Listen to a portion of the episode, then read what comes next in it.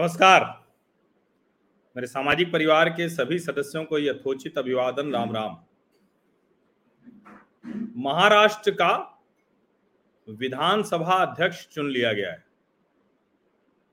अब आगे क्या हो सकता है? देखिए, एक तो एक शिंदे समूह ने अपना वर्चस्व कायम कर लिया है। बहुत स्पष्ट तौर पर अब ये दिख रहा है कि उद्धव ठाकरे के पास किसी भी तरह की ताकत बची नहीं।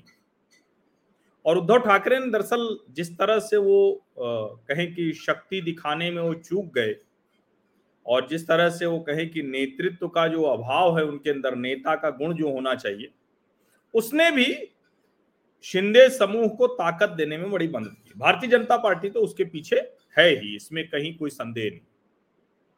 लेकिन पहले वर्षा छोड़कर मातोश्री चले गए चले गए। फिर सर्वोच्च न्यायालय के निर्णय का इंतज़ार करने के बाद उन्होंने त्यागपत्र दिया मुख्यमंत्री पद से। और मुख्यमंत्री पद से त्यागपत्र देने के साथ साथ उन्होंने एमएलसी के पद से भी त्यागपत्र दे दिया। यानी अब वो विधायक भी नहीं। तो ये कहा गया ठीक है, वो सड़क पर लड़ेंगे, सब कुछ करेंगे।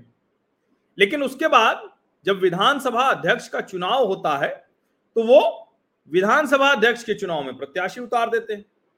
अब एक तरह से विधानसभा अध्यक्ष के चुनाव में शिवसेना, बनाम शिवसेना हो गया। और राहुल नार्वेकर, जो 2019 में भारतीय जनता पार्टी से विधायक बने, अब वो बन गए हैं विधानसभा अध्यक्ष कोलाबा से विधायक हैं राहुल नार्वेकर और उन्होंने 2019 विधानसभा चुनाव के पहले ही भारतीय जनता पार्टी ज्वाइन की उसमें शामिल हुए। कांग्रेस के भाई जग, जगताप को उन्होंने हराया था। इसके पहले राहुल नार्वेकर 2014 का लोकसभा चुनाव भी लड़ चुके हैं, वो हार गए थे। वो, शिवसेना के श्रीरंग अप्पा बारने से हारे थे। जो मूल है नार्वेकर का, वो शिवसेना ही रहा है। वो 2014 तक शिवसेना में थे, शिवसेना के यूथ विंग के स्पोक्स पर्सन थे। उसके बाद वो चले गए शरद पवार की नेशनलिस्ट कांग्रेस पार्टी और एनसीपी भले उन्होंने छोड़ दिया, भाजपा के विधायक हैं और अब तो विधानसभा अध्यक्ष हैं, लेकिन उनका एनसीपी से रिश्ता और गहरा है। एनसीपी के नेता राम राजे नाइक निम्बलकर उनके वो दामाद हैं। और ये राम राजे नाइक निम्बलकर जो है, वो चेयरमैन, स्पीकर हैं महाराष्ट्र लेजिस्लेटिव काउंसिल के। नार्वेकर की उम्र अभी सिर्फ़ 45 वर्ष की है। तो ये एक महत्वपूर्ण तथ्य है, इसको जानना ज़रूरी था और महाराष्ट्र की राजनीति में कैसे सब एक दूसरे से जुड़े हुए हैं, ये भी समझना बहुत ज़रूरी है। इसका मतलब बहुत साफ़ है।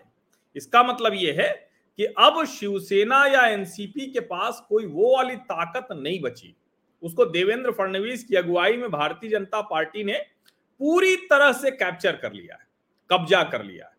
और शायद यही वजह रही होगी कि जब उद्धव ठाकरे ने वर्षा छोड़ा था तो उनको लगा होगा कि ये मूव हमारे पक्ष में आएगा।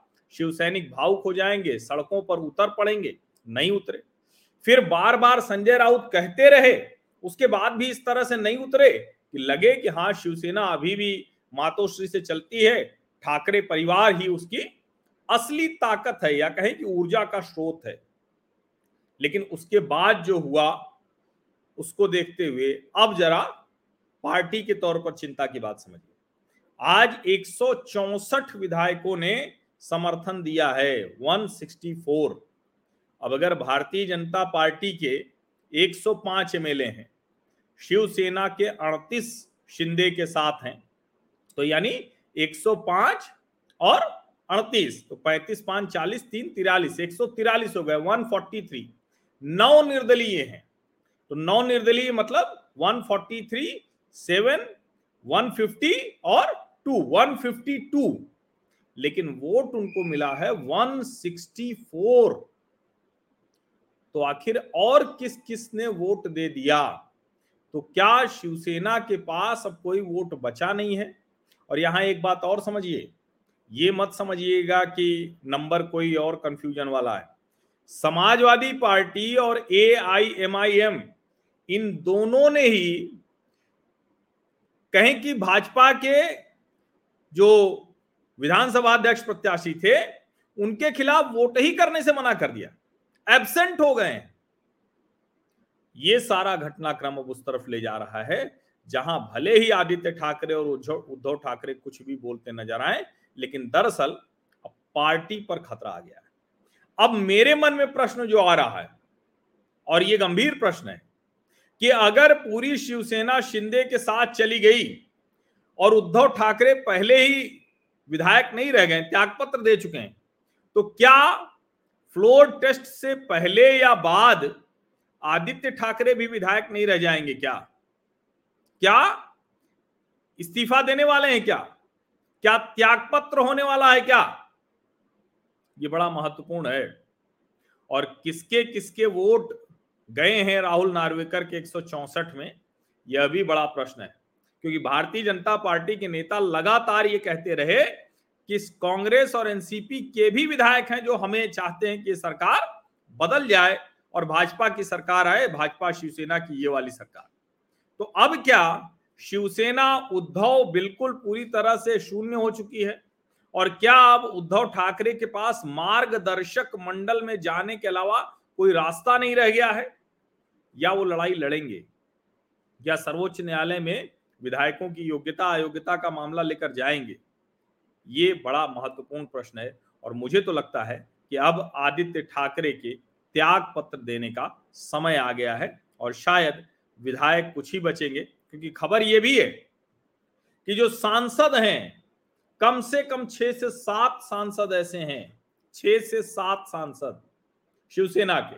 जो ये कह रहे हैं कि हमें भारतीय जनता पार्टी के साथ फिर से जाने को सोचना चाहिए, इसके अलावा हमारे पास कोई विकल्प नहीं है। 2024 लोकसभा अगर ठीक करना है तो। ये बहुत स्पष्ट तौर पर सामने आ रहा है। तो अगर ये स्थिति हो गई है तो क्या हम माने कि अब देश में जो और किसी परिवार के साथ नहीं हुआ, वो इस ठाकरे परिवार के साथ होने जा रहा है। या ठाकरे परिवार फिर से उठ खड़ा होगा, इसकी भी कोई संभावना है। तो अभी आगे आगे जैसे जैसे घटनाक्रम बदलेंगे तो समझ में आएगा। फ़िलहाल तो यही कि सबसे बड़ी बात कि अब आदित्य ठाकरे का भी त्याग पत्र हो सकता है। बहुत बहुत धन्यवाद।